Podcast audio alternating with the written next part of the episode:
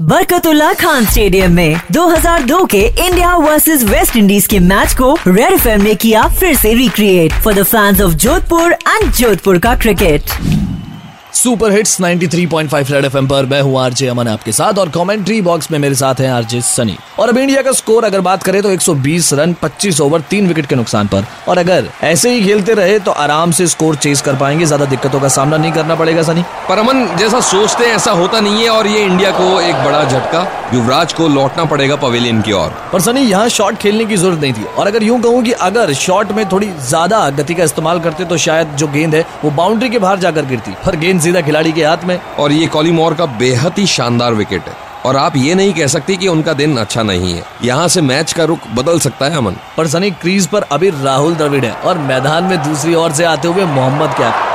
काफ़ी अच्छी बल्लेबाजी कर लेते हैं और चतुराई से शॉट लगाने में इनका कोई जवाब भी नहीं है। भारत के लिए घातक साबित हुआ। 28 ओवर खेलने के बाद 128 रन इंडिया के चार विकेट के नुकसान पर। सुनते रहो सुपर हिट्स 93.5 रेड एफएम बजाते रहो। आज पूरे दिन 2002 के इंडिया वर्सेस वेस्ट इंडीज के मैच के हाइलाइट्स के मज़े उठाते रहो और सुपर हिट्स 93.5 रेड एफएम बजाते रहो।